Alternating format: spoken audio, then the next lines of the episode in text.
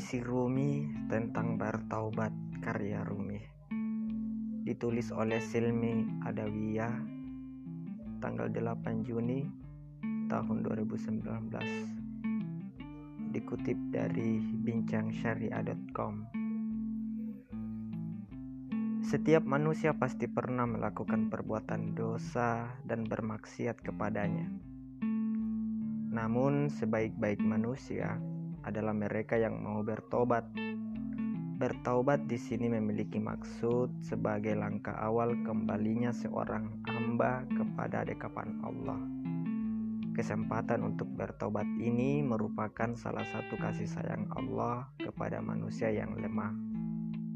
Bahkan Allah menyukai setiap hambanya yang terlanjur berbuat dosa dan an dan mau kembali kepadanya dengan jalan taubat serta beriktikat dengan sepenuh hati untuk tidak akan mengulangi kembali.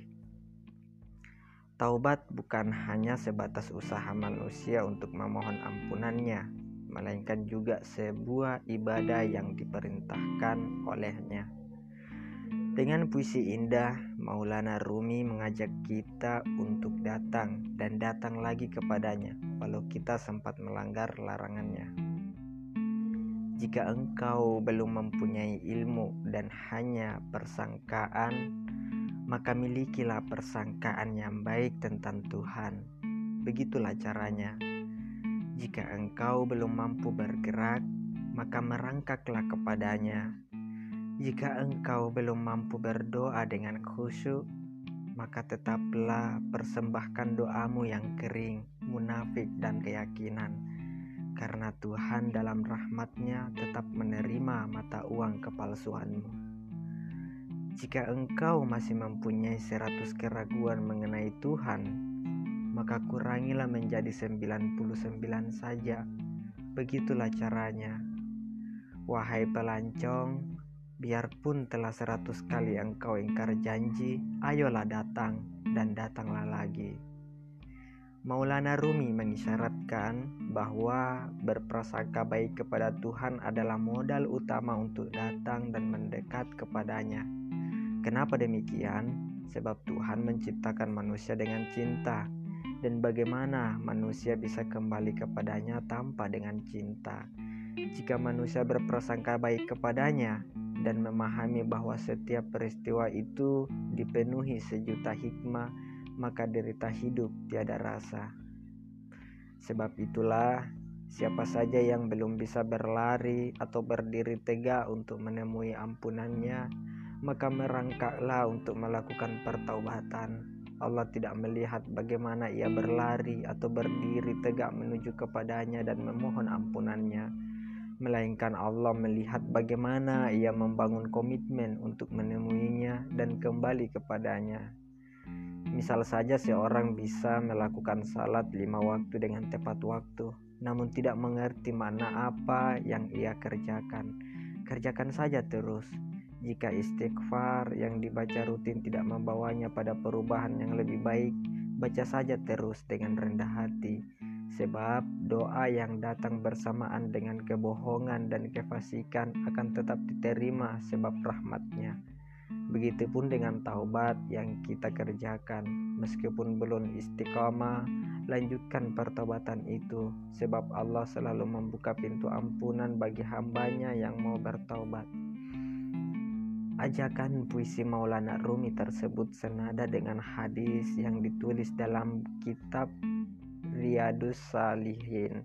Hadis yang diriwayatkan dari Abu Musa Abdullah bin Kais al-Ash'ari Rasulullah bersabda, Innallaha ta'ala yabsutu yadahu billaili liyatu bi musi'un nahar wa yabsutu yadahu bin nahar liyatuba musi'ul laili hatta tatlu as-samsu minal maghribiha Sesungguhnya Allah membeberkan tangannya di waktu malam untuk menerima taubatnya orang yang bermaksiat di siang hari dan juga membeberkan tangannya di siang hari untuk menerima taubatnya orang-orang yang bermaksiat di waktu malam.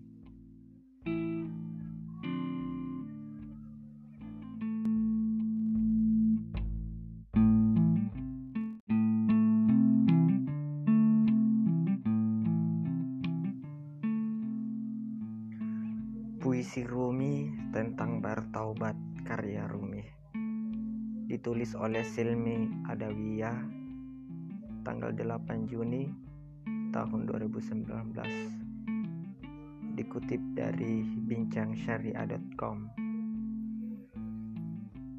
Setiap manusia pasti pernah melakukan perbuatan dosa dan bermaksiat kepadanya. Namun, sebaik-baik manusia, adalah mereka yang mau bertobat.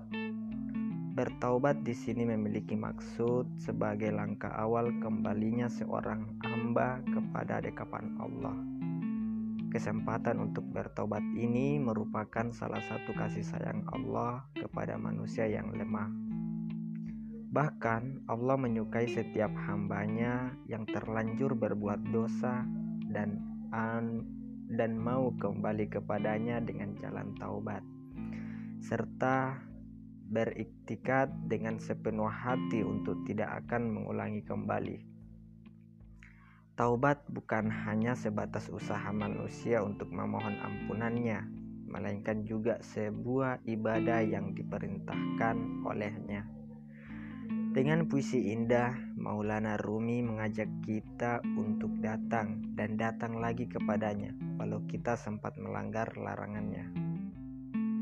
Jika engkau belum mempunyai ilmu dan hanya persangkaan, maka milikilah persangkaan yang baik tentang Tuhan.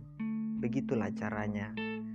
Jika engkau belum mampu bergerak, maka merangkaklah kepadanya. Jika engkau belum mampu berdoa dengan khusyuk, maka tetaplah persembahkan doamu yang kering, munafik, dan keyakinan karena Tuhan dalam rahmatnya tetap menerima mata uang kepalsuanmu. Jika engkau masih mempunyai seratus keraguan mengenai Tuhan, maka kurangilah menjadi 99 saja. Begitulah caranya. Wahai pelancong, biarpun telah seratus kali engkau ingkar janji, ayolah datang dan datanglah lagi. Maulana Rumi mengisyaratkan bahwa berprasangka baik kepada Tuhan adalah modal utama untuk datang dan mendekat kepadanya. Kenapa demikian? Sebab Tuhan menciptakan manusia dengan cinta, dan bagaimana manusia bisa kembali kepadanya tanpa dengan cinta. Jika manusia berprasangka baik kepadanya dan memahami bahwa setiap peristiwa itu dipenuhi sejuta hikmah maka derita hidup tiada rasa. Sebab itulah, siapa saja yang belum bisa berlari atau berdiri tegak untuk menemui ampunannya, maka merangkaklah untuk melakukan pertaubatan. Allah tidak melihat bagaimana ia berlari atau berdiri tegak menuju kepadanya dan memohon ampunannya, melainkan Allah melihat bagaimana ia membangun komitmen untuk menemuinya dan kembali kepadanya. Misal saja seorang bisa melakukan salat lima waktu dengan tepat waktu, namun tidak mengerti makna apa yang ia kerjakan. Kerjakan saja terus. Jika istighfar yang dibaca rutin tidak membawanya pada perubahan yang lebih baik, baca saja terus dengan rendah hati. Sebab doa yang datang bersamaan dengan kebohongan dan kefasikan akan tetap diterima sebab rahmatnya. Begitupun dengan taubat yang kita kerjakan, meskipun belum istiqamah, lanjutkan pertobatan itu, sebab Allah selalu membuka pintu ampunan bagi hambanya yang mau bertaubat. Ajakan puisi Maulana Rumi tersebut senada dengan hadis yang ditulis dalam kitab Riyadus Salihin.